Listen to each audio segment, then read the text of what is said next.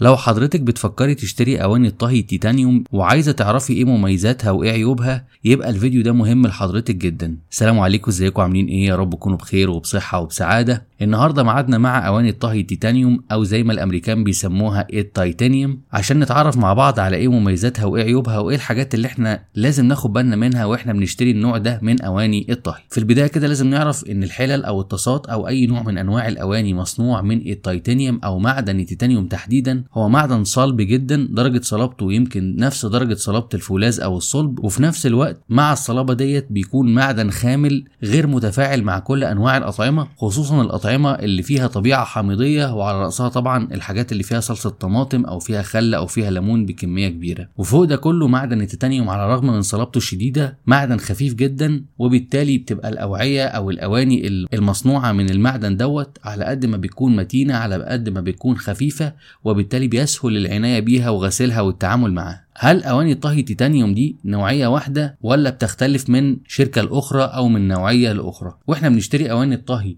التيتانيوم لازم نعرف إن هي ثلاث درجات من الصناعة. الدرجة الأولى هي الأواني المصنوعة بالكامل من معدن التيتانيوم ودي بتبقى أواني غالية جدا لأن المعدن ده غالي جدا وأكتر حاجة بتميزها لونها بيكون رمادي مش رصاصي أو مش أسود وبتكون خفيفة جدا والنوعية دي من أواني الطهي بتكون ملائمة أكتر للطبخ خارج المنزل. يعني الناس اللي غاوية تطبخ بره البيت بتطلع كامبينج أو تخييم أو بتطبخ على الكانون على المواقد اللي هي ممكن تكون مش كهرباء ومش غاز بيبقى مواقد خشبية أو من الفحم. بتكون النوعية دي من الأواني مناسبة جدا. هي والأواني الحديد الزهر بتكون مناسبة للنوع ده من أنواع الطهي أو الطبخ. النوعية التانية من الأواني التيتانيوم بتكون مصنوعة من الستانلس ستيل أو الألمنيوم الصب أو النحاس وبيكون ممزوج معاها أكسيد التيتانيوم بكمية كبيرة والأواني دي برضو بتكون أرخص من الأولانية ولكن برضو بتكون غالية ودي اللي بتصلح بقى على مواقد الكهرباء ومواقد البوتاجاز أو الغاز العادي وعمرها بيكون طويل جدا وأشهر أنواعها طبعا الماركات الألماني والأمريكي والإيطالي ودي بتجمع ما بين المتانة والعمر الطويل كمان برضو بتكون أواني من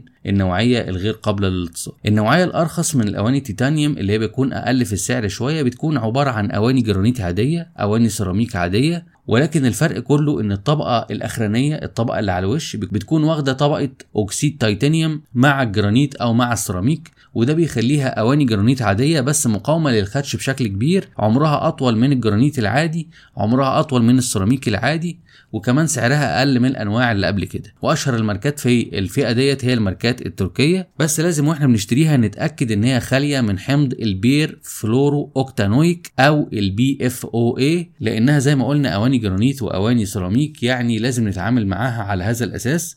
كمان برضو لازم نتأكد إن هي مش داخل في صناعتها مادة التيفلون أو ال PTFE عشان نبقى إحنا عارفين وإحنا بنشتري إن إحنا بنشتري أواني جرانيت عادية بس عليها طبقة زيادة من أكسيد التيتانيوم ودي اللي بتخليها ممكن أغلى شوية من الجرانيت العادي ولكنها أطول عمرا من الجرانيت العادي وكمان زي ما قلنا مقاومة للخدش بشكل أكبر. باختصار يا جماعة الأواني التيتانيوم أو الأواني تيتانيوم أواني صحية جدا إذا كانت من ماركة محترمة كمان في نفس الوقت بتكون خفيفة ومقاومة للخدش وعمرها أطول بتوصل في بعض الشركات المصنعة وخصوصا الشركات الألمانية إن هي بتدي ضمان 20 سنة على منتجاتها من أواني الطهي. بس لازم نعرف إن هي أواني غالية في الثمن فلو إحنا مش عندنا المقدرة إن إحنا نشتري أواني من النوع ده تكون من ماركة محترمة مفيش داعي نسترخص فيها لأن غالبا الأنواع الرخيصة فيها بتكون أواني مقلدة ومكتوب عليها اسم وخلاص كاسم تجاري ومش داخل فيها مادة التيتانيوم من قريب أو من بعيد وبالتالي يبقى إحنا اشترينا اسم فقط ودفعنا فلوس فلوس أغلى شوية على اعتبار إن إحنا بنشتري حاجة صحية وهي حاجة غير صحية. فالموضوع مش موضوع موضة وخلاص لأن لاحظت إن الناس طالما طلعت صيحه كده الاواني التيتانيوم الأواني التيتانيوم